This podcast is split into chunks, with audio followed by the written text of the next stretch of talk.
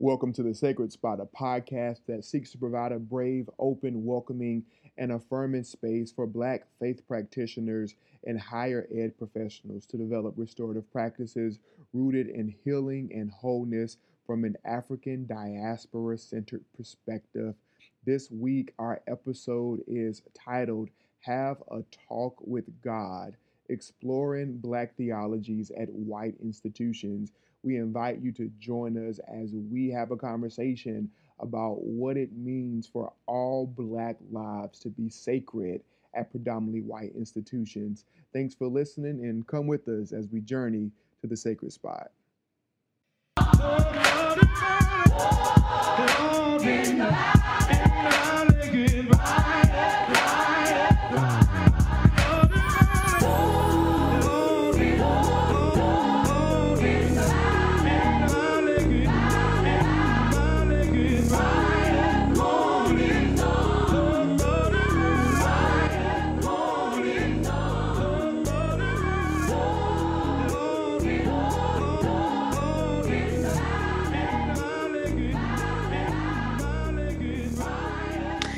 Party people.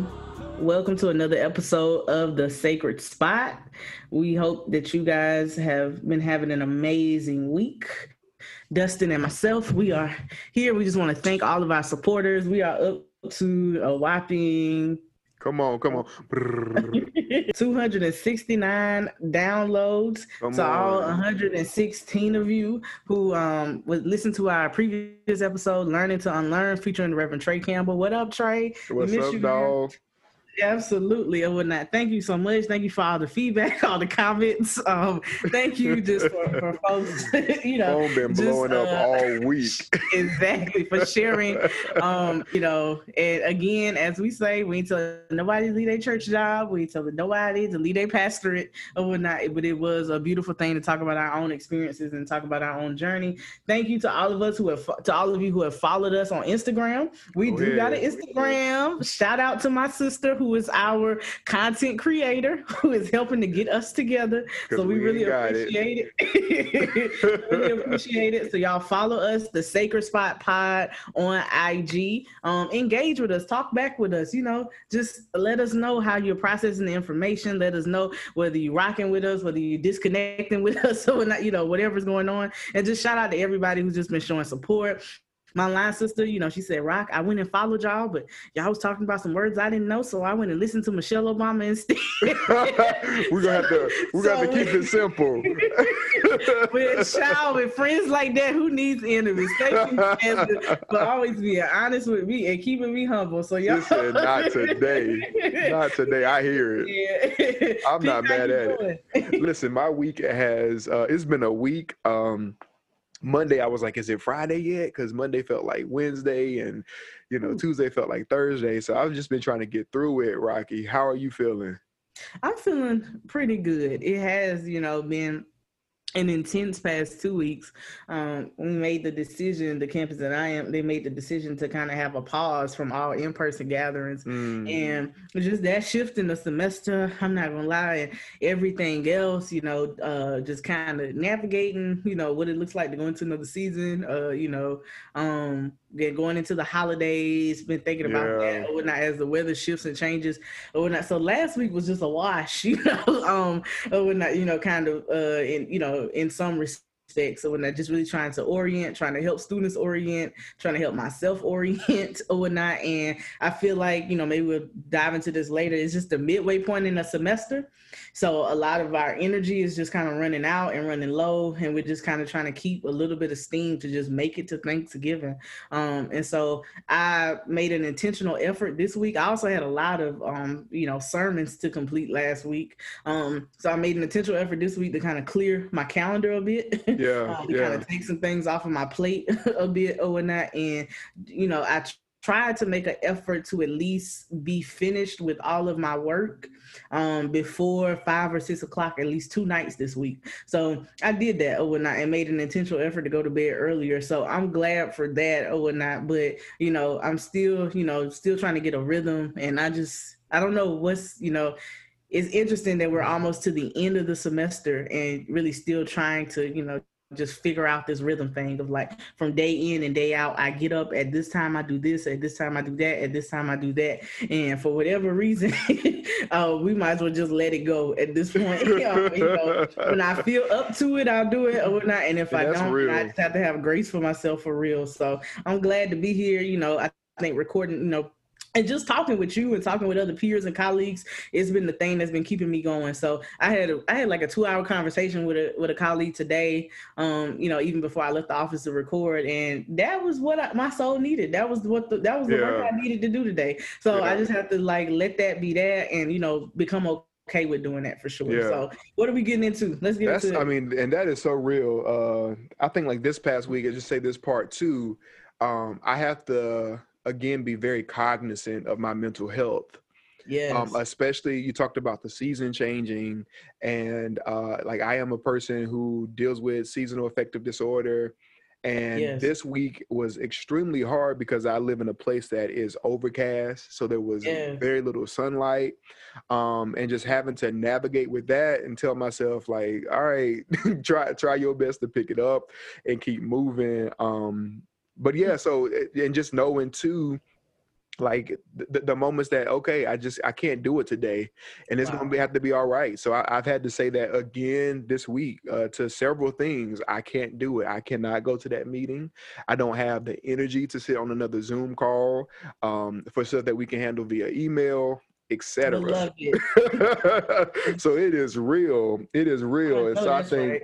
you know had to. What are some other things you've had to do to to battle um your uh, SAD, your seasonal affect disorder?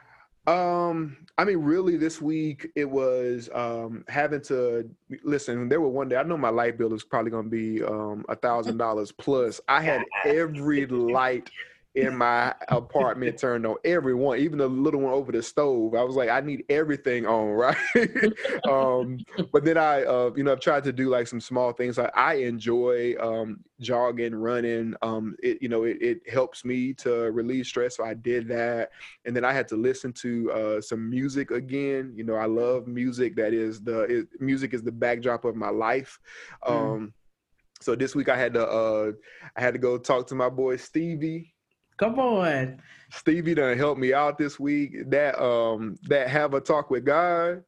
and Listen, Stevie, I that mean, man is a he, he is a theologian if we've ever seen one. Exactly. He left, you know, he left Motown too. 2020 yeah. ain't playing. He's he gonna start his own thing. I hear. So how how how has that song been speaking to you? I mean, it really um, it, it's it is a call to a call and a reminder to to sit down, right? Like that part mm-hmm. about you know just go have a talk with God in order for you to to start the conversation, like it, it requires some silence. so it, it yes. just reminded me the importance of like sitting still because there's so many other things going on, so much um, happening around me, so many other conversations, right, that are that are going on, so much chatter. Um, and in this moment of knowing, like, okay, I just need to really sit down and center and and have a conversation, right, with with oh. God, right, to to to listen to my spirit and know what spirit is telling me um and in order to do that it requires me to turn off some of the yes. other chatter um yes. so it has helped me this week um in more ways than one just as a reminder you know it, it is a reminder just to to close every now and then you got to close everything else off and just sit down and and and commune right and so yeah I know that's right I so even that. when we when we did, you know, you talk about talking with God or whatnot. I know it kind of gets into, I guess, a little bit of what we were hoping to dive in into this episode, and I guess a big part of it is God talk. Um, yeah. not, like, yeah. not only yeah. how we talk with God, but how we even talk about God and how yeah. we use God to talk about certain communities. Um, or whatnot. And, you know, it it comes from you know a theologian. I guess you can call him a theologian. Um, uh, Robert P. Jones. Um, I guess he's just more of a writer too, or mm. a historian. I think a historian would be probably be a better word. Um, his work, I know he has a text, uh, "White Too Long," um, mm, mm, which I haven't, I haven't delved all into it yet. Um, yeah. but there's a quote from it and i'm gonna try to find it um pretty soon but i think you know the one thing that you and i we've always wrestled with in conversation is how do we authentically talk with God um, and help students to authentically talk with God and talk about God, you know, in spaces that tell you what that talk is supposed to look like mm-hmm. um, or whatnot and that you know and that give you this this very small box or whatnot of how that's you know that conversation is supposed to go they give you a very small box of who, who you're supposed to be or what you're supposed to present as in order to have access to god um or when you know like how do we curate these kind of conversations in spaces you know that sometimes that can be largely um you know uh not as receptive um or not and in regions i guess or not in regions that you know i'm in the bible belt which is the you know the american south um you're in the midwest um in parts of ohio which is a lot. The american south know. in the midwest. Yeah, absolutely. So it's just you know it becomes you know how do we craft those kind of conversations? So i think you know and the one thing that i've you know been wrestling with myself in the past couple weeks because i've been really getting into um the worst of child Barbara Brown Taylor, Honey BBT. Mm. She, she been my, my child. She been blessing my soul these past couple weeks. But in order for me to do that, you know, like you say, I have to root myself in, you know, in, in conversations with God. Yeah. And I think because I have been conditioned of what that's supposed to look like and how that's supposed to sound and how that's supposed to happen, I have really been, you know, disconnected from, you know, um, you know, from God, even while I was doing this work of trying to help students um draw closer to um some kind of spiritual or divine experience or whatnot. Yeah. So I think it'll be great, you know, to get into I still gotta find this particular quote or whatnot, because yeah. I, I do want to read it because it was so good. And I think that's um, real too. What you're saying, I, I tell students um, all the time, which you know sometimes it means I get a, a look that um, a conversation with God uh, really is a conversation with yourself. It is mm. learning to sit with yourself um, mm. and and deal with yourself openly and honestly. Um, yeah, so so I, I do think that the yeah, the the centering of self, and I mean I got to be careful there because there's some nuances. Some people center themselves too much We're in conversations with with with you know, but yeah, I do think it, do you, it requires that though. Well, and then because I mean we need that kind of God talk or whatnot. Um, we need uh that kind of you know conversation with the you know with the divine because so much is happening right um, you know so much is going on in the world right now yeah. right um we are right on the cusp of uh, probably one of the most important presidential elections um, that we've had in a very long time. So much is on the line. So much is at stake. Um, would, yes, I'm please. Not, I'm not one of those people talking about. I don't care who you vote for, just vote. I care who you vote for. No, um, absolutely. absolutely. absolutely care who you vote for. Absolutely. Why why has that even become such a thing? This idea of you know being so vague and so general, you know, or whatnot, to the point where you know, like no, like I'm. You got to stake aside at this point. Absolutely. you know, you got to stake aside um, as to where you stand and as to where you will be or whatnot. I think even we're seeing so many um, you know, evangelical leaders. I mean, I was very shocked to see. Um, well, I guess we try not to say so many names, but I was very shocked to see a very, a very well-known evangelical leader who has a, a, blog about how to desire God. So you take that or not, um, so to speak, or not. Like, I mean, but to see, uh, you know, Brother Piper basically say Thank that he you. ain't, yes, basically say that he ain't endorsing, um, you know, Donald Trump. Oh, now, now I don't know if that was a direct Biden endorsement or that. So those of you who can read these things a little bit closer, feel free to let us know what you think. I well, who was who was old buddy in uh, what is it? Um, was it Georgia or whatever that did the whole video about how you're not gonna see a Trump sign in their yard? Oh, that was not that. That was actually uh to, the Tony Evans, um, Ed, his, right. son. God bless America. Child. You know what? Y'all, while y'all buying that with the war room no. documentaries and all. I mean, not documentaries. While y'all buying the war room movies and all that, that whole family, yeah, like they basically, come on, no. And we got to tell the truth. We got to tell the truth. Gotta tell the truth. Especially whenever, right? There's articles out here, especially talking about black men, uh, where it's saying that you know somewhere around 18% of black men are supporting Donald Trump, right? Uh, we got to talk about this. Cause something, I mean, something week, is wrong. Yeah, in one week, black men, y'all have been the weakest link. Love you, Dustin. Hey, listen, Reverend, I'll take it. From Ice Cube to Fifty Cent whatnot, and let's be real, let's because because these Twitter streets be talking or whatnot. Yeah, and you actually had some actual black clergyman or whatnot who was like, Ice Cube ain't wrong, and no, like stop it, right? like, you know, you right. Know, but it's this continuous, you know, everybody want to have a seat at the table, everybody want to slice of the pie. But yes. I'm, you know, I'm too I'm too mindful of calorie intake. Um, I know that's right. but it's it is pitiful. I was just uh I was um being nosy listening uh this morning, just even the the amount of like black clergy, um, black male clergy who are um, you know, in support of Donald Trump based off of you know this kind of like one policy voters talking about abortion. Um, it's ridiculous. Like, what? Yeah, I mean, I didn't mean to call it ridiculous. How, yeah. It's ridiculous. We're gonna tell the truth and shame the devil.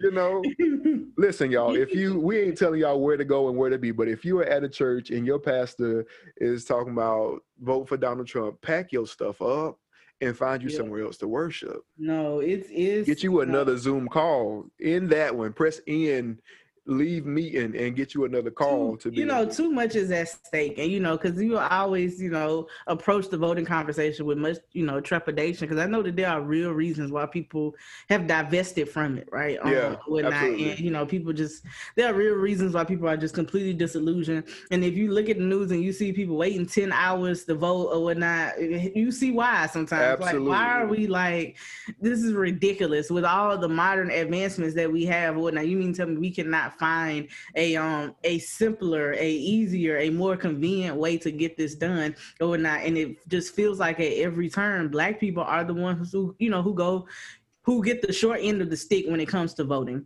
or yeah. whatnot. And so I get the real critique or whatnot. And at the same token, you know, we have you have to make that personal decision for yourself um, as to how you will engage, how, as to how you will enact change, as to how you will push, um, you know, the conversation forward or whatnot about making sure that everybody has um, equity or whatnot. Everybody has access to certain resources. You know, especially in the in the midst of a global pandemic, we have literally seen what it means for people to not have access to some of these things. Absolutely. Not, you know, like it literally is a matter of life and death. And so I've been really glad just to see how students um, on you know on college campuses are taking voting so seriously. Um, many of them, I mean, have left campus, you know, to go vote. Many of them have driven. I mean, I had one student, um, they live six hours away and they drove home the other day took off, you know, oh, or whatnot because some stuff went wrong with their absentee ballot or whatnot. And so they got in their car, they drove home. Now that student should not have had to do that. That's why I say right. that's so messed right. up oh, right. or whatnot. But they got in their car, they drove home and they went and they voted and they and they came right back around to, you know, the next day or whatnot. And so I am I'm glad to see, you know, and we always, you know, big ups to Gen Z. They just are they doing the doggone thing or whatnot for real or whatnot, you know, in so many different ways. So I'm glad to see how they are engaging. And at the same token, just really um I'm always trying to remind them that like while voting is a responsibility, um, it is also very much still a privilege in this country. Um, is also like still very much something that so many communities have been suppressed from and locked out of and do not have access to mm-hmm. or whatnot. And I think many of them, you know, seeing it as a judgment claim or whatnot, you know, when people are not as engaged to vote or whatnot. And I guess just trying to help them recognize that for certain communities, voter disenfranchisement has been a very real thing. Absolutely. Um, and it's been a very real issue Absolutely. or whatnot, you know, um, and even just, even when you haven't been um, completely disenfranchised, just some of the ways in which you have seen how how um, politics has, you know, been completely disconnected from your everyday life you feel yes. like it it has not worked in your favor um so there are some people who they have some very real apathy towards it and so getting them to kind of have more grace but also have more understanding um kind of around it around why voting for some for some of their peers maybe you know if you got somebody who you know, all I've known all my life is systems having their neck.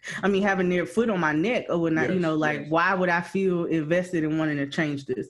Um, and so recognizing that real apathy or whatnot. And then for some of our folks who are um, returning citizens and formerly incarcerated or whatnot, you know, who have felonies on their records for dumb stuff or whatnot, like people who do not even have access to it or whatnot, like recognizing that. So I I can't wait to see them as a you know the ones that are, are very very insistent around voting. I can't wait to see them become just as insistent around making sure that everybody has the access to vote. Yes. um like that's the conversation that important. i'm really excited yeah to push yeah, or whatnot and you know really excited to have or whatnot. Have you seen that at your campus as well or whatnot around voting you know as we make it to you know the election? You know y'all are not as much you know on campus as much as i am but have you seen a lot of that energy um, yeah, I think to to a degree, right? Uh, to a degree, there is the energy, um, trying both from the kind of like staff side, staff administration, and from students, um, trying to energize their peers to vote. Um, and that can go kind of different ways, right? it can go up, or down, um, because you know where we work. Um, but I think too, um, the one thing I had to like come to like grips with too is that we are like this generation of folks who are voting, right? The students, our students who are preparing to vote, many of them, this is their first time voting. Yes. Um, and they, you know, they they have grown up with the heavy backdrop of police brutality and yes. right all of this happening right so most of these students were you know nine years old or so when Trayvon Martin was killed um, absolutely um, and so that's whenever the you know movements have really taken off and then mike brown and you know um, sandra bland and so many uh, right so it, and that has been the full backdrop and so like you said it's noting how the apathy can come in, um, how you are, uh, you know, disinterested, dis, uh, disengaged with like the political process, um, and it's having to make room for those students. And so I've had to do some of that as well, right? Yeah. Um, and then say, okay, you're you're not interested, but how can we use that energy um, in a way that can still help to um, you know enact the type of change that we need. And is you know being careful not to try to place you know too much um, blame onus or burden on you know individuals that try right? but it's, it's, it's making space for it and saying and i feel like we have to i feel like I, us maybe as millennials we have to be that because the older generations just what you mean Martin Martin March. Yes. And we appreciate Martin marching so that Rosa could see oh my god people gonna be so over Rosa this podcast so Martin can Stop, Martin can walk. But seriously so grateful like, and you gotta hear some of this stuff you know like you say for some of these young people they yeah. I mean i it was my first year of college so probably you know you were you know a little baby still you know with similac or whatever or whatnot um when you know when we had the election of barack obama or whatnot and i remember that yeah. election night so vividly yeah it was my senior um, in high school yeah. yes, yes i was you know i was a freshman in college. I was in the same position that many of you know the students who are voting are in now or whatnot and i just think about how excited we were and then i look at just how I mean, look who they got to choose from or whatnot. Like, beloved, tell the truth. I don't, you know, I do. We love tell the truth about the whole thing.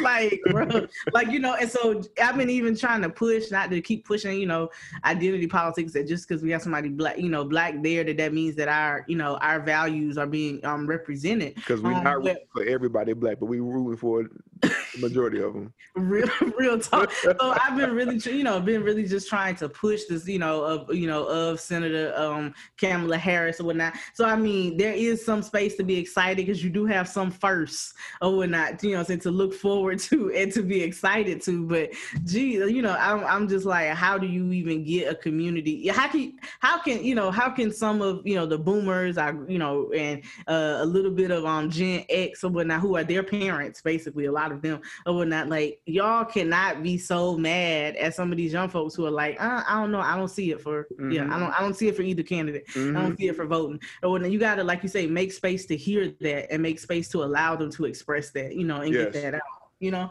i think um, that's the biggest part and it ties to everything that we've been talking about right because there's you know the political connects to all this other stuff that we're talking to there there's really no separation um but it's the same thing right when we're not making space to to to hear um, the the frustration, the disengagement as we're talking about politics. It's the same way that our churches aren't making spaces to hear the frustration, the disengagement as we're talking about you know religion, and so it, it is necessary. Uh, you know as we are just dealing with students and you know young people who are you know even much different than we are as millennials right? It's just yes. they're, they're like gen z. Which we need to note like we really need to note that, that they so are much different. as a as a group as a demographic they are much yeah like yeah they are. They, they're different from us as a millennial population. i feel disconnected sometimes. Yes so, yeah i'm like what What's happening? There are ways of connecting or whatnot, and I know, like, I don't know if someone will be listening now, but like, it's it's completely foreign to me. Like, I cannot understand TikTok to save my life. I, I haven't even tried. Haven't I literally tried. tried. You know, when the whole quarantine mm-hmm. like, oh, I'm about to connect with. I'm gonna give me a t- you know, just is TikTok Bible studies or something. The like, TikTok river. honey, I TikTok not behind the bed. it's what I did. I We're so old. Down. exactly. Like it, it, they're so it's it's so overstimulating to me, and it's just so much to um to figure out because for them, like you got words, you got actions, you got movements, you got little clips here, little clip. Like I mean, just their way of communicating is uh you know it is it's very different or whatnot because they are digital natives in yeah. such a way you know that i i kind of envy it and sometimes i can sit and be trying to figure out how am i going to get something done or whatnot they're, they're also i found them to be um very much linear thinkers because mm-hmm. they are digital natives so sometimes you know while i have to wrap my mind around a system they, for whatever reason, have figured out systems and how systems work very well. When I, many of my students, they understand the hierarchies of power way better than I understood the hierarchies of power at my undergraduate or graduate institution. Yeah. like they understand how systems work or whatnot. And so we can't be, you know, uh, too upset when they're just like, just telling me to vote ain't enough. Right. Like, you know, right. they know systems so right. well. But I think you know, they're, yeah, yeah, go ahead. I'm sorry. No, you no. Yeah, but I think, but like you said, like they're, and and because they know systems so so well, they are really taking it seriously to ensure yes. that their vote, if they if they choose to do that, that it has uh, you know power, and they're not just going impact. to the poll, right? Impact. They're not just going to the poll to you know just bubble in some uh some circles and not know who Honey. they're voting for. They're asking questions. So I've been really vote for Uncle Jethro. That be right. Like, you know, you right. Know, you know. So I have been really impressed with the um with, with how students are engaging and educating themselves and doing that um while navigating what is still a stressful year and a stressful semester. We're coming up on kind of like the midpoint of the year and you yes. know a lot of students have not gotten a break. Um, you know, the there there was no fall break. Um, you know, they're they're still going strong until right up until Thanksgiving. And so, you know, I am both I guess you can say both impressed at how they're um, moving Still forward, engaged, yes. and I am also um, both concerned uh, about the the real needs for uh, for for, for them to slow down and take care of their mental health. So I am still telling students as much as possible that y'all need to take care of yourselves, say no if you can, and and navigate this in ways that um that are that that will be helpful for you. How, how are your students navigating? Well i think you're exactly right. Like i say i mean that pause i you know i hate it had to happen because you know and everything i'm saying that you could be found on the website so don't be coming from me or whatnot. Like i hate it had to happen you know because of you know because of an uptick um in cases and some exposures or whatnot. But at the same token of like for some students, it was just the change of scenery and the kind of pause and reset that they really needed and that they were not going to be given mm-hmm. or whatnot. And so while they still had to go through with classes, you know, many students they did, you know, they by you know after that first week, many of the students they did they went home or whatnot if they you know um, if it was safe to do so, of course, um, or whatnot, you know, and some of them, you know, they you know, uh, they stayed on campus, but they had a lot more time to stay in their room. You know, I talked to one student, he was like, man, I feel like I slept all day. and I was like, mm. good. Like, yeah. that's what your body needs to do. Or whatnot. So I think for many of them, it is that midway point. We're getting right into, you know, midterms or whatnot. If they haven't taken them already, they're in the midst of it probably right now.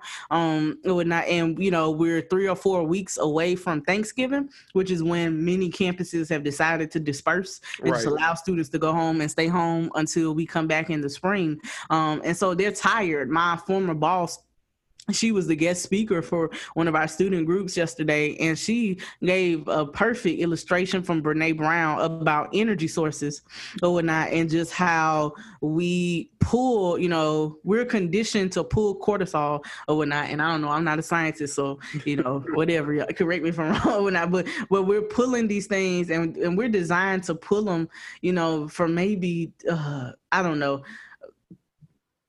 sometimes hours, sometimes days, sometimes months at a time yeah. or whatnot. Nobody is designed to pull energy reserves uh, when you know for seven, eight, nine months right. or whatnot. So that's exactly what's happening even on a college campus you know when I, and even in, in, you know within our society. Even as we see you know that we're going into i guess a second wave or you know the first wave got to end in order for a second but um, but but like people's energy reserves are depleting um yeah. they do not have the willpower or the wherewithal um you know to continue you know into the social distancing to continue into the mask wearing or whatnot. They do not have the willpower or the wherewithal to do get up and do basic stuff or not basic stuff like going to work like being engaged with your work like you know being engaged with their with your classwork. It it's takes so a lot to yeah, yeah to find the energy to push through and to do that. Um and so we did a really good activity this week about you know, like what are some ways you're going to fill your energy cap or whatnot? Like, how are you going? What are you going to clear out of your schedule so that you can get that done or whatnot? Yeah. Like, so that you can restore and replenish some of your energy sources or whatnot. And so, just trying to work with them, you know, and really help many of them see that you're going to have to pace yourself completely differently. You're going to have to pace yourself like you are living in a pandemic, um, yeah. and pace yourself like you are. yeah, it's not. Um, yeah. and so so you know for some of them who are very high performers very high achievers they're used to and they and they're still doing it many of them or not but you know once you get to that place where you crash and burn it really becomes you know you know i hate it you know because i had to have you know really some conversations of just like you know one was like i'm ready to step down from this or i'm ready to step and you know i hate it because them be my hardest workers. Like i say they make the job easy mm-hmm. you got good students or not but also recognizing that at the end of the day like you taking care of your yourself and if you know that it's time to move forward and to do other things then um that's what you need to do so i think allowing them to you know to to pace themselves differently and kind of helping to coach them through that is kind of what I'm focusing on as we move towards the end of the semester because they're gonna have to do the same thing in the spring. Absolutely. Guess what? Yeah, because a lot of institutions and a lot of spaces now are putting out their spring plans, and it looks like you know many of them you know are not doing spring break. Um, right. So y'all ain't gonna right. be hitting up Cancun and the beach and wherever else. Um, it would not, you know, but they're building in. Now, what I did like about one institution here um, in the Carolinas is they are incorporating, and I hope my institution will do the same. Oh, now they're incorporating a series of wellness days um, throughout the semester um, and those are basically just, you know, days there where, you know, you have wellness, I guess, activities or whatnot, but you don't have any classes, you don't have any, you know, formalized responsibilities. Um, and so they're kind of building in five or six of those days throughout the semester that would count as a spring break. And so I don't know, you know, I don't know what my, I guess we have to see how it works because yeah. they say, you know, you almost need two or three days away from a space to actually fully decompress from to it. be able right? to feel back Um, up, right? Yeah, exactly Yeah. whatnot. So um, you know, I guess if you if you take, you know, a spring break of consecutive days off and just put it as one day off throughout you know, you wonder is are you getting the same effects? You know, is Yeah. that really rest? Um, and so I think that's what we're trying to figure out. What does it look like to rest um in a pandemic when you're most on a time crunch? Yeah, most times it's not, you know, because whenever you do have those that that day off, you're filling that day with so many Yep. other things that you haven't accomplished because of work or school. You're right And so about there it. is no true rest. And you know, that's the, the the part of saying to students and to colleagues and whoever else is that and especially for folks who find themselves on the front lines or for you know people who are trying their best, best to be active and attentive to what's going on in the world we really do have to find that time to rest um to to, to rejuvenate uh, um, but yeah, I think it's important because you know what we see happening is not just here, right? It's not just local, but it is global, right? We think Yeah. about what's happening with um, the protest, right? in- Yeah, in yeah, in Nigeria, yeah. with uh, you know SARS, yeah. SARS, and so all of these things are really um, pulling on our well-being because you know they're fighting the same fight that we're fighting here when we talk about police brutality, and we are literally seeing black people globally being Die. gunned down in the streets. Um, Yeah. I think you know that is that that is a and lot. many of them are the age of you know of many of the you know students that we work with they are young folks as well you know not just young folks of course but like you know and that is the real heartbreaking piece and thanks to social media we are literally watching all of this play out right before our eyes right. um, you know what i'm saying so we just you know a we full had- massacre. Yes. Like, That's it's what I'm like saying. is happening? to have a pandemic in March, then to have a summer on fire in a you know in the United States, Right. And then we go into the fall, and you know it's just like if you're black, you know how yeah when can you have a season? Where is the break? yes. Is that you know that that is not traumatic and that just does not pull at your heart or when not and when you don't have to see you know people that look like you or when I just have to fight for a basic right to exist and to live or when Yeah. and so just remembering to really pace yourself and to you know and to know and, and to really take those seasons you know take those take that time to tap into spaces of joy right. and that's what you know that's what she was getting at with the energy reserves like you reserve and i mean you restore your energy when you are doing something that causes you to lose track of time or whatnot. So you forget you're doing it um and whatever that is or whatnot like you have to make space to do those things. And i really had to sit and say like i don't know like besides really you know getting on getting on this phone and you know and talking to you for you know i don't know what else i don't know what else i do where i literally lose track of time at this point in the pandemic. And i gotta tap into some of those spaces Yeah. or I, um, you know, and help, you know, again, you know, help the communities that we work with to do those as well. So it's just been a lot happening. Child, the Pope then um then got on the documentary. Boy, got them folks hotter than fish. Oh, honey, endorsing endorsing civil unions or whatnot um for same sex couples, for same gender loving um couples or whatnot. Now he did not say anything that changed Can they Um, get some insurance, y'all? Exactly, you know, I mean, can they file each other on taxes? I don't understand. Or whatnot. Like, why are we? Yeah. Uh, so it just became, you know, a whole thing or whatnot. Um, and it's interesting, you know, to hear or whatnot. Of course, some students like, you know, really processing their own comments and their own I thoughts mean, about my it. Um, institution, they ain't really talking about it. Um, yeah, you know, it's like a little conversation. It's definitely important, um, especially for you know, yeah, because it's it's all connected, right? This is you know, it's timely as we have folks who are, oh, I'm voting for this person because you know my my faith tradition tells me that LGBT, right? All of that, and Pope is like, hold on. I mean, just so now what can you hide behind? You know, so Literally, all he said, you know, that's the thing. All you say is, you know, these folks are the beloved of God.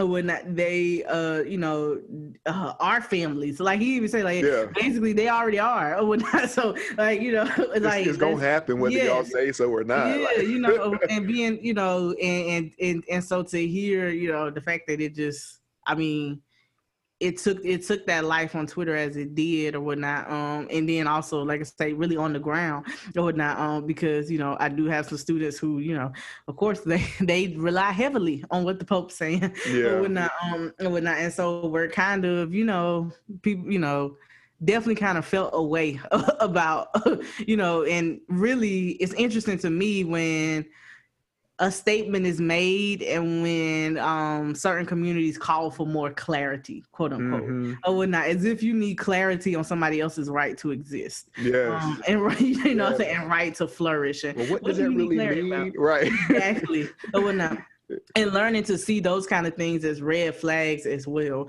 or whatnot. But you know, I think you know, exactly, and that's what you know, and so and so it's it's, it's really been interesting, um, and I'm excited because I mean he said that statement in a documentary that's supposed to premiere at the um at the uh, Savannah College of Art and Design. Okay. Whatnot. Um. Yeah. So if I'm not mistaken, or not, um, if I remember it right from the headline, so I'm I'm interested to really see the documentary, or whatnot, um, and to see what kind of things you know he he was engaged in, and even the full context of a, of a statement like that. I hope it's not a statement where he's going back, you know, and saying, "Well, I didn't mean this is what I really meant," but you don't even seem that like that kind of dude. He kind of does strike me as like I said what I said. Yeah. Um, kind of that, whatnot. So it'll be interesting to see the rest of the documentary. But anyways, we've been just jab- Listen, jabbing our jaws. It's gonna be a longer episode this week, y'all.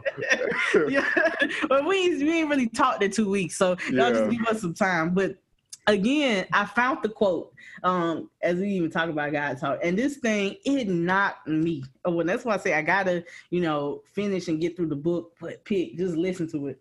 Um. So this is Robert P. Jones, White Too Long in this one sentence.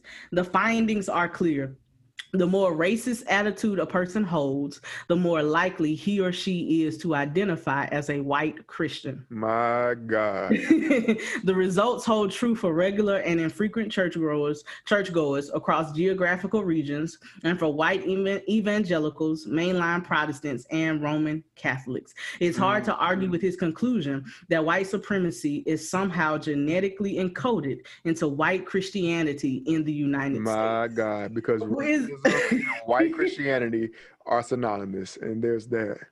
Once I read that quote, I was reading the New York Times. It was, you know, um, and I was just like, wow, that thing, that one sentence has just haunted me a little bit for the past couple months because what does it mean mm. that by you know, that by making people more Christian or whatnot to a certain extent or whatnot, you know, we are uh indoctrinating them into yes. racist attitudes. Yes.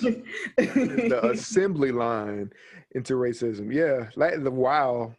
Wow. And which is like so important for like us and the work that we're doing on yes. campuses that that may not you know that may not gel with the type of christianity that we're that we're coming with right so when we're talking no, about womanist theology and black liberation theology and other like modes of of spiritual being right when we're talking about african spirituality and um yes. you know, other other uh you know traditions and and faith traditions and like how are are we navigating that? Like, how do you even navigate that? No. Wow. I wow. think it's you know because you know you always start all of your bios with you know where your work is rooted huh? yeah. you say you know that your work is is rooted and it is influenced by um womanist theological ethics um and black liberation theology. What do you mean when you you know when you say that? Like when you when you say a phrase like that of like this is what's grounding and what's centering my work or whatnot what is what is meant by that? Yeah, I mean, I think the the largest part is that I realize that the work is communal, and I realize that the work is critical. And it is mm. both of those. That's kind of how i that critical I that critical. It is the it really is the critical part that it, it means questioning everything that we have been taught. It means questioning the systems that we are a part of and not just questioning it, but working to make change, right? It is yes. it is an active like critical lens. And so that is um and and it's not just a work that I can do by myself. I realize that there is a larger community connected to me.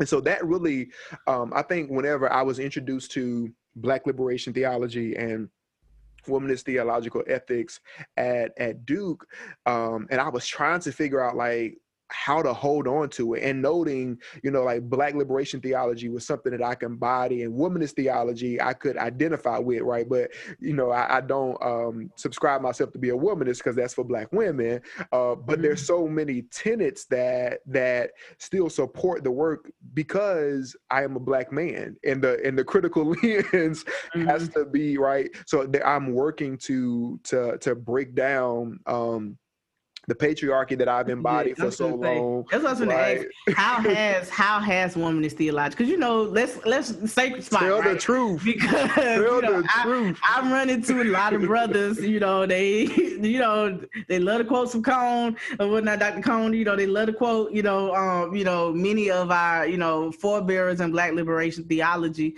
or whatnot. Um, you know, and they do quote womanist scholars, and they do you know, um, you know, they they I have you know heard of so much love for Dr. Katie Geneva Cannon, um, even for Dean Emilie Townes or whatnot, even for um, Cheryl uh, Townsend Gilkes mm-hmm, or whatnot, mm-hmm. um, you know, and others, right? Because once you start naming, you miss some folks. So, so I, I, I love first wave, second wave, third, whoever or whatnot. But I think. Uh, what does it mean for you? I think, and the one thing that has always kind of allowed you to stand out to me, or when I'm not just saying that because you're my friend, is you really try to embody that stuff, or not mm-hmm. like, and really try to take it to heart. So, how has womanist the- theological ethics informed your ministry and your theology as a black man? Like, what has it done, you know, for you?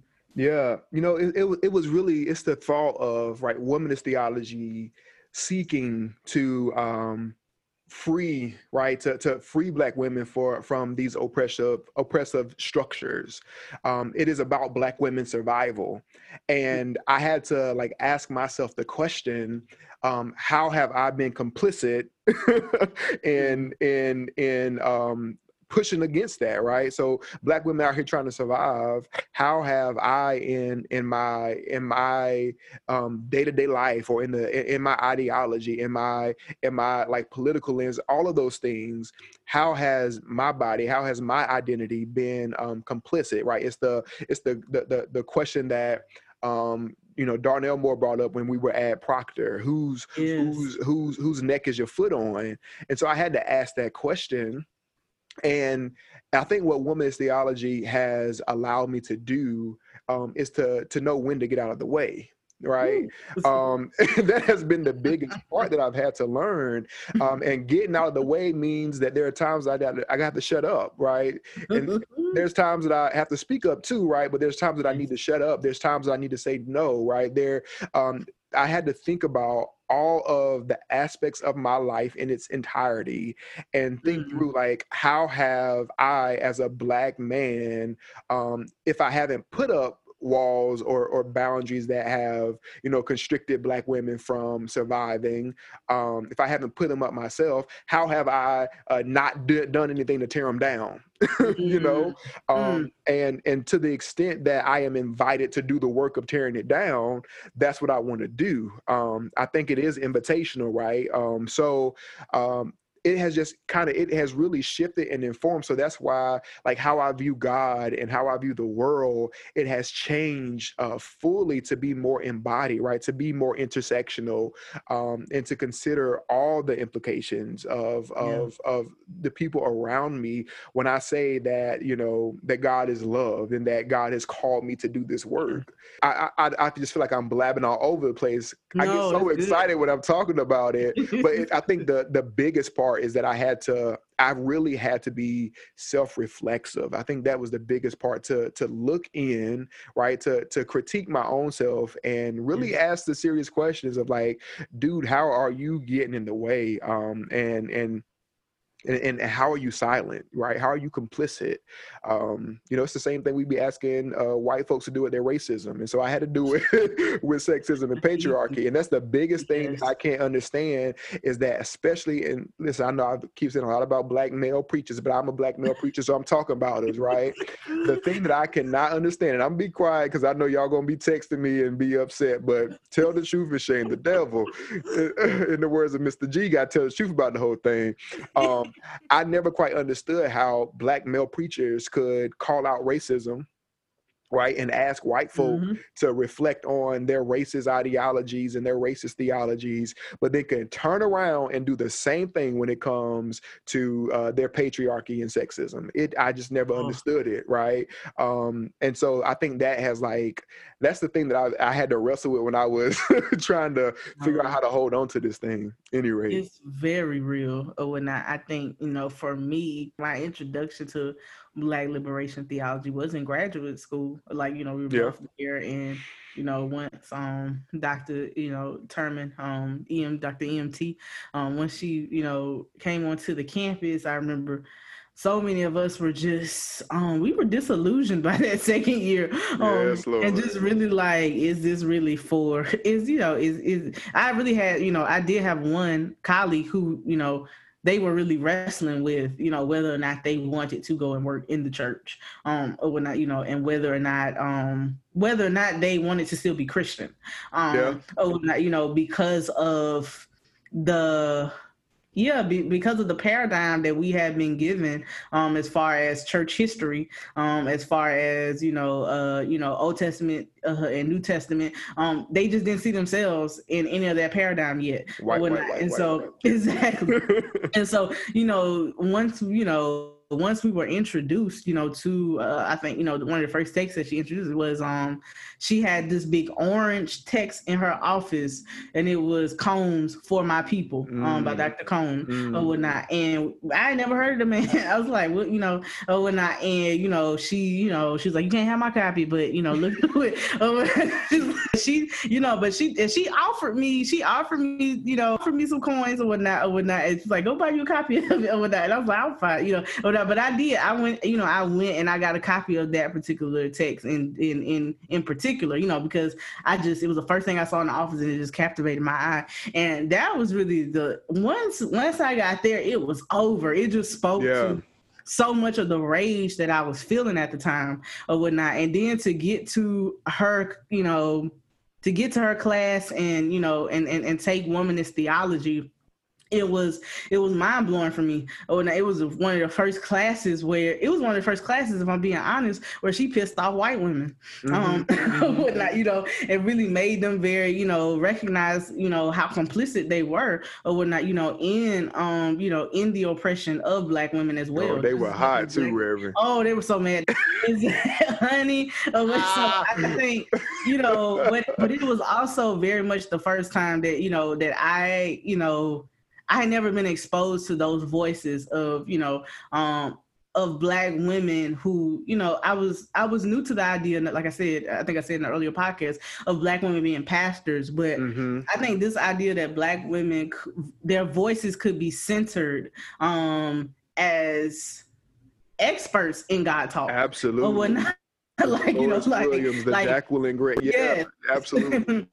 like my experiences can be centered in that or whatnot. And you know, and I can even argue against or whatnot some of the stuff I've been taught to believe for Delores Williams to say, like, I don't know if I believe in communion. Like or whatnot, like why are we doing this? Like or whatnot, you know, yeah, is this really something that thing that messed is, me up? You know, exactly. is this really a healing up. experience? Yeah. Exactly. And that was something you just didn't see black women do in church or whatnot. Um, and so it was very powerful for me. And I but I think even as I journeyed deeper into that experience, one thing that I've had to really wrestle with um is this idea of gender in general. Yeah. Um or whatnot, you know, um, I recognize the ways that some of my language towards gender or whatnot, and I've had to grapple with that in the past year and a half, particularly as I work with college students or whatnot. Um, you know, like how my language about gender, um, it can land you know, very harshly on somebody's body who does not directly identify with either. Mm-hmm. Um, yeah. or not, you know, um, and so what does it mean to really think through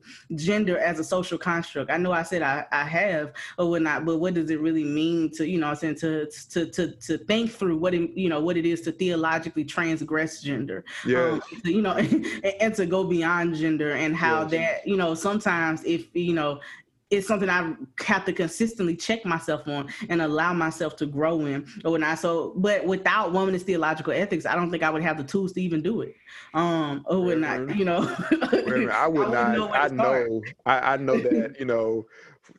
With yeah, with, without these like you know theologies of liberation i don't know what type of preacher i would not be i would not we wouldn't be doing this podcast right now oh, honestly oh no child. Um, it, it, it was it was a disruption from from everything we knew Absolutely. As God talking, what it means to, you know, to talk about God and what it means to talk with God. Um, and sometimes talking with God, you know, is talking to my trans neighbor. Sometimes yes. talking with God, or when, like you say, is having that self reflection that as a black man, I need to get out of the way. Yep. Or when I, you know, sometimes talking with God is making space for people that I would not normally um, be led to make space for at the table. Mm-hmm. Or when I, and, you know, because I've had to, you know, really think through, you know, my own, you know, especially, and I don't know why I'm harping on this, but it may be something, or I, you know, because like traditionally there are so many black women or whatnot who like we have embodied so many of the patriarchal values. And we embody just you know you know sometimes we can embody you know homophobia transphobia. You know we can embody so much of this stuff because we've been conditioned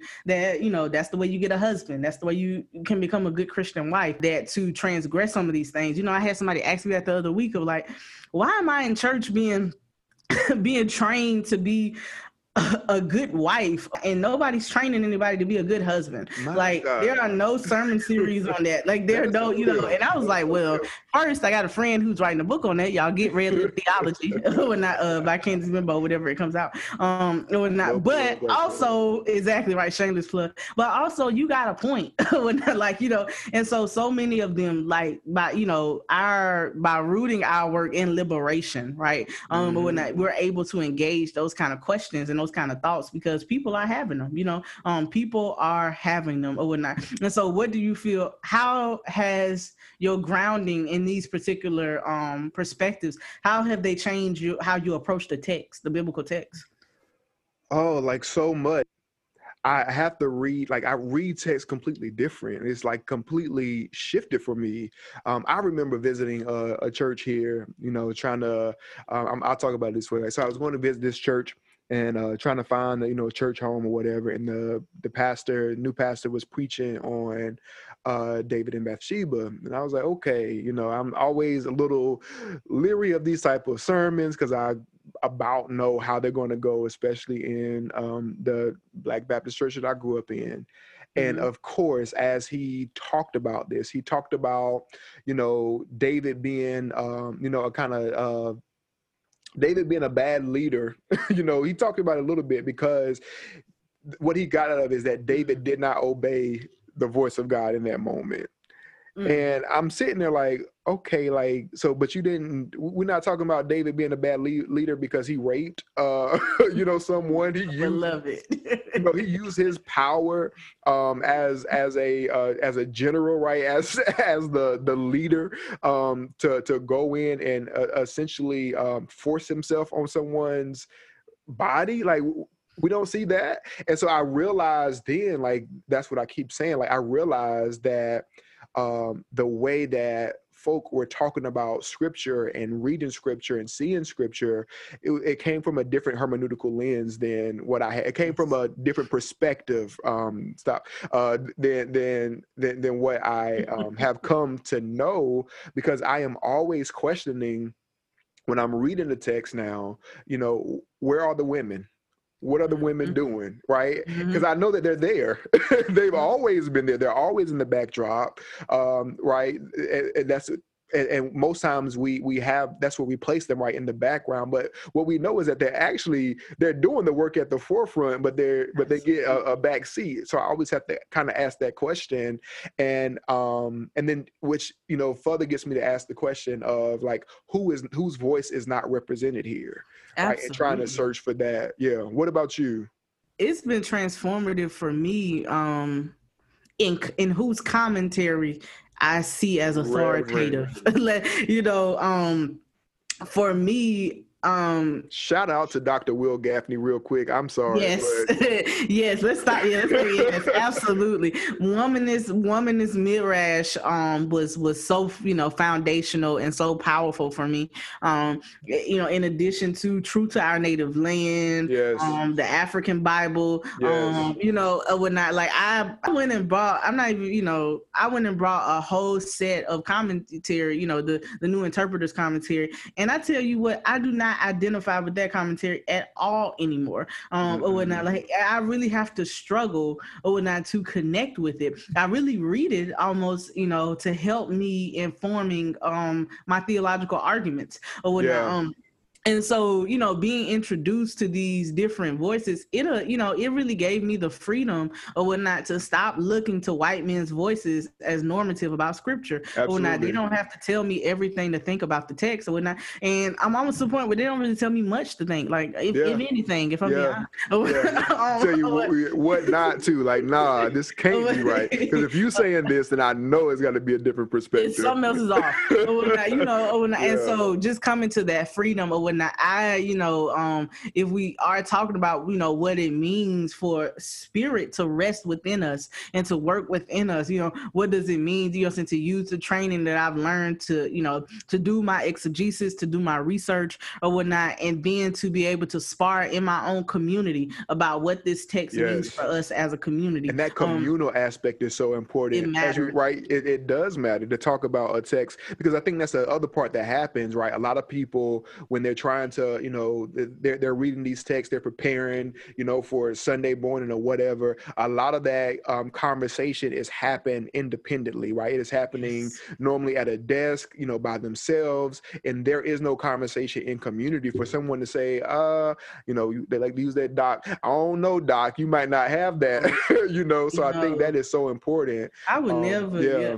I would never forget, you know, um, Edward Allen Adams over the um you know his uh man we call his name for sure or whatnot um and you know uh that's a friend of mine's you know who uh, was chronically ill um for most of his late 20s and, and, early 30s um but was an amazing preacher um and still to this day is, is probably my favorite preacher um and i just remember working through a text about uh the man at the pool and mm you know, giving it that normative of do you want to be made whole? He didn't really want it bad enough. Right, right, right. Um, and I remember it was Ed, and it had to be a couple weeks actually before his passing and before his transition. When I really saying like, have you do you actually know what it feels like to be terminally ill, mm-hmm. or whatnot? Mm. To you know, I said to have a chronic illness for you know for a series of years or whatnot. And I've never been able to preach um healing passages um the yeah. same way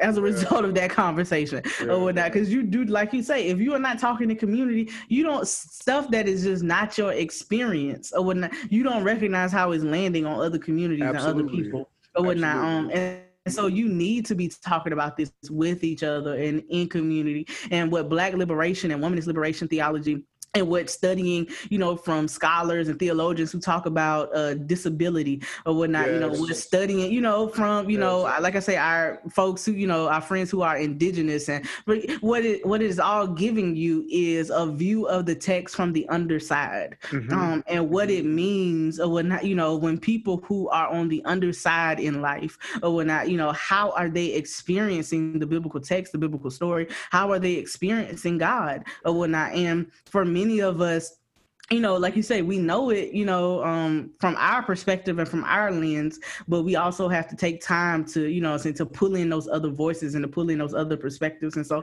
I think and that's the real work, right? Putting yes. it all in conversation with one another. yes. Yeah. Yes, because I can, you know, I can know, like, you know, I can know how scripture hits me as a black woman or whatnot, but I don't know how healing, you know, is going to be heard from somebody who's been battling cancer for 10 years. Right. Um, or whatnot. Like, and I'm saying they don't want to be healed bad enough. Right like the, the, nerve of me like you know I, you know and just like you you know you as a black man you can know you know like you say you know you can see david one way but you know if i have a body that is more akin to bathsheba's i might be seeing it from a very yes, different perspective when i you know and i may want to talk about how bathsheba you know has been silenced in that particular text yeah. so when i and so well, have to take that pause right? You have to take that pause because i yes. think a lot of times it's like how can we get people to a quick shout? Um and you're shouting Ooh. off of the pain right? You people are shouting and own the pain of other folk. Um, so while you shouting about how bad do you want it, while somebody else is over here and been praying their hardest, um, you know, for healing and wholeness or whatever, right? We we got to question that, um, and so that's yes. I definitely agree. And I think even like that is helpful is being able to pull in non-normative sources. One of my goals this year which is why I've been the quote that I read y'all from the book. That's why I'm waiting to buy that book because one of my goals this year was to not buy books from white male authors. Mm. Um, and I like I wanted to know what it felt like to go a year. Um, you know, just only adding to my library works from um people of color, particularly women of color, or whatnot. Um, or whatnot, you know, and so that was you know one of my hopes or whatnot, and just to see how it would impact me and how it, you know and how it would influence me. And I didn't know I was free reverend. I do. I feel freer. I, I didn't know I was gonna have the free. year that I had, yeah. but when I, you know, because I, I I had to tap into, like I said yes, earlier, Lord. I had to tap into some some some some spiritual sources, and like I say, Barbara Brown Taylor has kind of been a, a, a, sage for me of sorts. So I need to tap, you know, you know into some of her works or whatnot. And and Jim, um, James Baldwin or whatnot has been mm-hmm. such a. Mm-hmm. I've been journeying with Baldwin a lot this year or whatnot. So I had to deviate a little bit or whatnot. But but I haven't read a white man or whatnot. And yeah. So I do feel free, yeah, you know, in that regard. That, um, what's so, the other one? Uh, Womanist Interpretations of the Bible. Um, oh yes. Gay Byron and Vanessa Love. Yes, that's yeah. a really good. Yes, yeah. I mean it's it's very some of the the work that's been done around Delilah, um, mm-hmm. and even this summer, um, I was able to do a Bible study, um, a, a badass women of the Bible. Um, oh yeah, yeah, yeah, yeah, yeah. Yes, or whatnot. Um, and I'm trying to Dr. Irie Session or there whatnot. Um, yeah. And she's, you know, she pulls a lot from a lot of those sources or whatnot. So just, you know, uh, there are people who they're doing this work. Dr. Renita Weems or whatnot. Go, you know, you can go through all her stuff or whatnot. Um, you know, and just really, just you know, they they've done this exegetical work. They've done yes. the work of biblical interpretation. Um, and so just pulling from it and exposing students to it talking about it in sermons, talking about it in Bible studies. Like I'm really, you know, pushing some of the, you know, groups that, you know, I'm charging to lead, really, you know, asking them oh, or whatnot, you know, when you do Bible studies, when you are meeting, you know, who are you, you know, what works are you studying? Um, right. You know what I'm saying? Right. Like, you know, who are you working with or whatnot, you know, and you know, and why them not making intentional choices or whatnot to um to study black theologians um and to study black uh, you know, biblical um scholars or whatnot. I think that matters and that's important. And I think for me, you know, that has been a charge I'm taking seriously because I don't have that many black students who participate in campus ministry. Um, yeah. and just trying to recognize that it, it, it is taking a lot for you know me uh to get my campus to really see the black church and black church traditions as um authoritative traditions in the yeah. Christian experience yeah. or whatnot. They're yeah. like, you know, that these traditions, you know, they're not just asides. It's not just let's invite a black choir to do the music. Let's recognize that this is a tradition, just like um, you know, any other religious tradition or whatnot. And so like, you know, let's allow people to have something that represents that for them here. Yes. Or i let's create that kind of space or whatnot where these kind of students can experience God in a way that's normative for them. And that's, you know, that's been difficult to do. It's been hard to convince folks to to kind of you know um, be willing to do that. But it's important, right? Because because how you read a sacred text, right, is going to determine how you read the world, and vice versa. I think that's the biggest part that I try to like get my students to understand and to get um, you know supervisors, staff, whatever, to understand the importance of having different readings, different views um, of, of of these sacred texts, because that's that's a lot of the issue, right? Um, if, if you yes. if you can't read uh, you know biblical texts from you like you said like the underside right from from from a different perspective then you can't see those around you that you're living with in a different in a different way and so yes. both of them work hand in hand yeah. Yes, no. When you have, you know, students who they like, I want to be friends with this person. Like they're amazing, they're great, they're nice, but I can't be friends with them because they this what? Like, right. you know, I can't be friends with them because they agnostic. I can't be friends with them because they gay. I can't be friends with them. And it's just like, yeah, what does it mean that like literally when you see the faithfulness to a um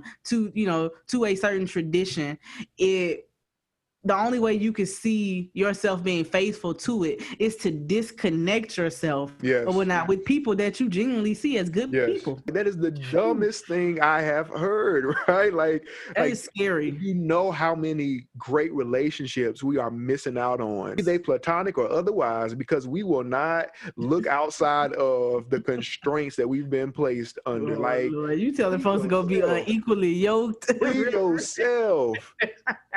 Free yourself. If you find it in somebody who is who who who uh, identifies with Islamic tradition, free yourself. If they atheist, yeah. free yourself. Agnostic, as long as they treat you right, as long as they love you, beloved, be free. Get free. Don't. I mean that that is the thing that I had to learn. My my, you know, I am so grateful that I expanded beyond um and grab friends that look different and thought different than than I thought because yes. if not, God bless America. I'm done.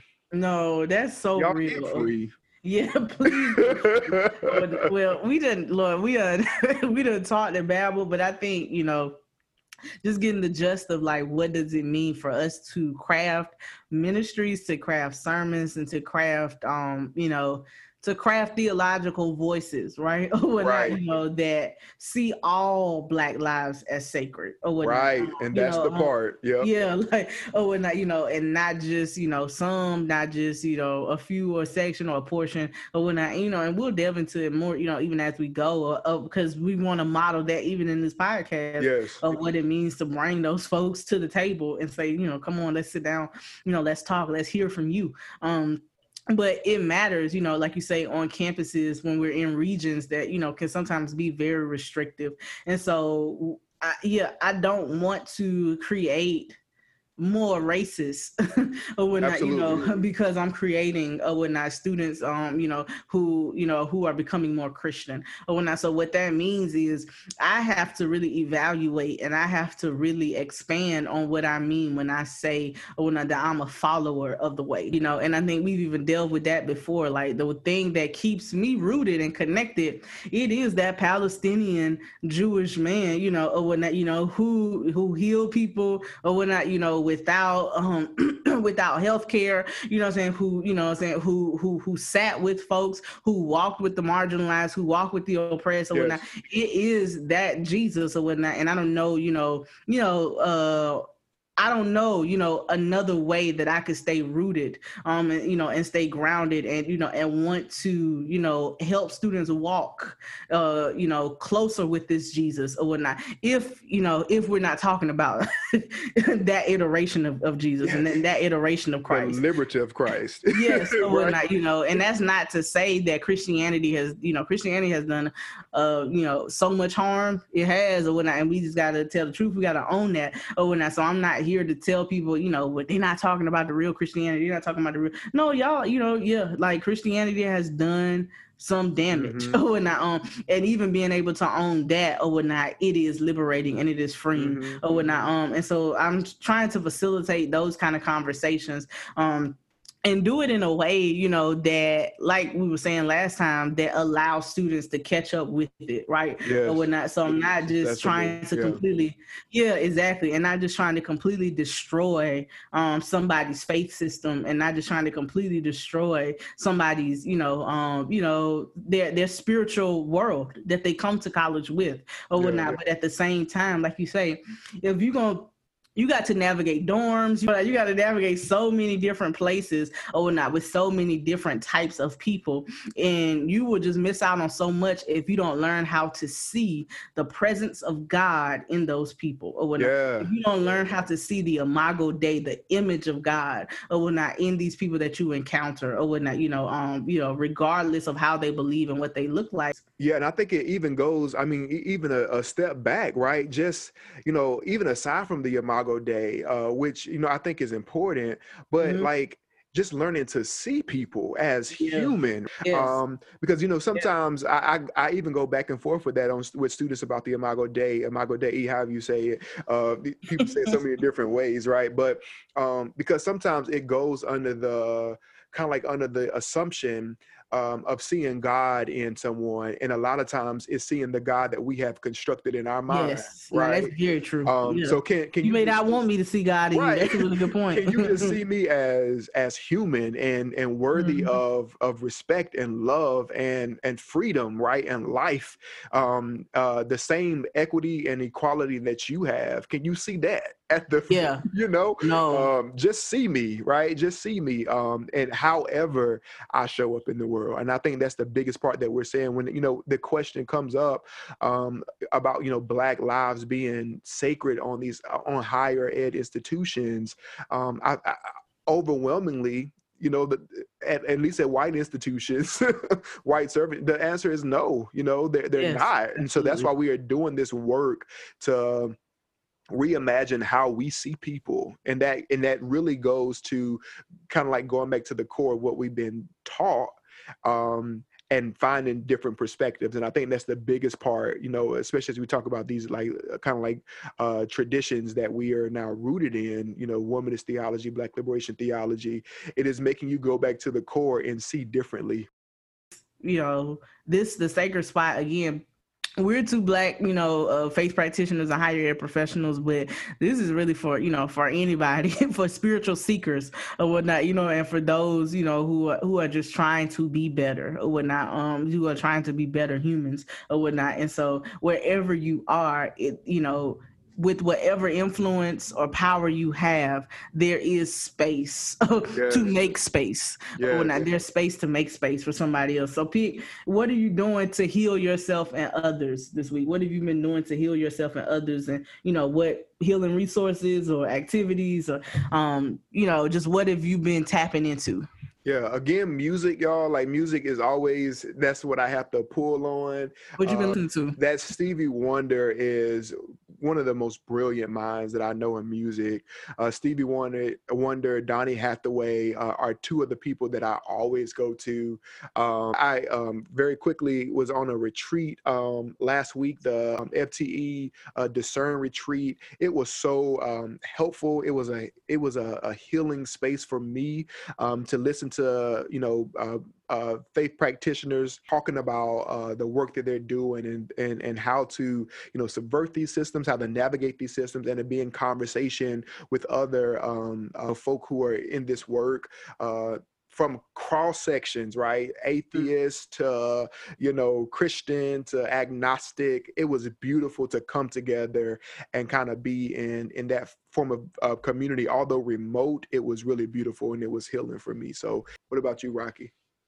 Yeah, um, like I say, I'm trying to go back. Last Saturday, I was a part of an amazing brunch, and I want to shout out my sis, um, uh, Lauren Jackson Esquire. All right, all right. Shout out to the Esquire. Yes, I was a part of. yeah, I was. Yeah, oh, okay, yeah. um, she was a part of a. Um, well, she's not a part of. She she started a a nonprofit for um for black girls, uh, Imani.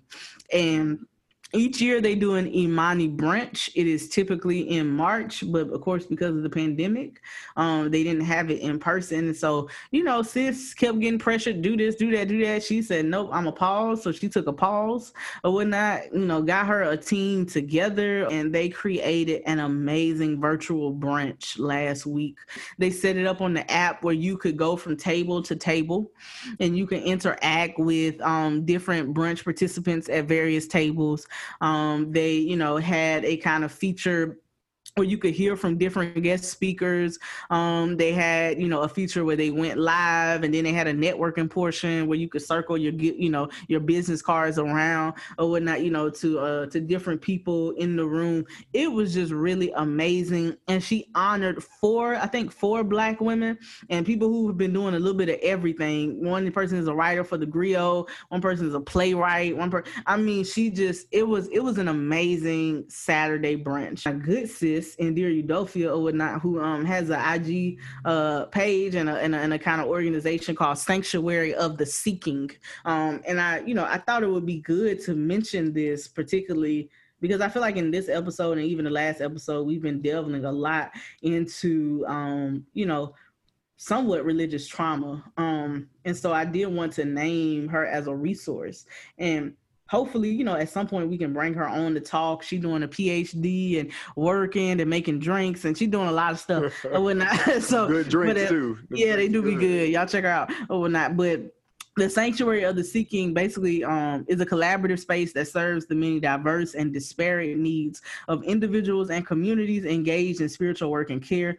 The sanctuary of the seeking serves as a partner and collaborator to people invested in learning about and healing from theological and religious violence. Um, and so just following that um that page and I really enjoyed some of the content that she's engaging. And I think it's important for me because I've been in a a a, a, a season in therapy where I am really undoing and unworking a lot of that. One of the goals that I had was to keep the same therapist uh, for a whole year because mm-hmm. my toxic trait is when I don't like what you say, I cancel these appointments. I'm like, yeah, she'll know what she's talking about, whatever. When I, so I kept the same therapist from last December and, you know, maybe even talk about it, or not just how I even landed on her, Jesus, or whatnot, you know, and she ain't got rid of me yet and I ain't got rid of her yet. We be getting on each other nerves, but, um, but but we ain't got rid of each other. But so much of what we've been diving into, um, it has been really healing for me, and it's been really difficult. You know, I think that was why last week was a hard week too because I had a really rough therapy session, um, or whatnot. You know, um, and all you know, if people go into therapy and they always coming out feeling great or whatnot and jolly, so I don't know. I'm not a, exactly. I'm not a mental health professional, but uh, okay, or whatnot. And so the couch ministry has really been necessary for me uh this week and that has been what i've been intentional about doing to heal myself this year. So pick what's your closing word? We're gonna give a benediction. What's your closing word for the people? Uh i think uh i, I watched a video um about a week or so ago of uh the reverend dr katie geneva cannon uh, preaching uh and she said don't let anyone tell you that your truth is a lie Ooh. and that has stuck with me. So that is my uh, word for this week. Don't let anyone tell you that your truth is a lie. And so I want to leave y'all with that, and I hope that you'll take it with you throughout the course of the week and constantly remind yourself that you are a sacred being, um, and that is your truth, and you rest in that truth and don't allow anyone to tell you otherwise. And I hope that you can grab onto that and find ways to live healthy and whole heal yourselves. And we're going to see y'all back on the next episode of The Sacred Spot. Thanks for listening, y'all. Thank you for listening to another episode of The Sacred Spot, a podcast that seeks to provide a brave, open, welcoming, and affirming space for Black faith practitioners and higher ed professionals in order to develop restorative practices rooted in healing and wholeness from an African diaspora centered perspective. Please remember to like, comment, and share. And we'll see you next time.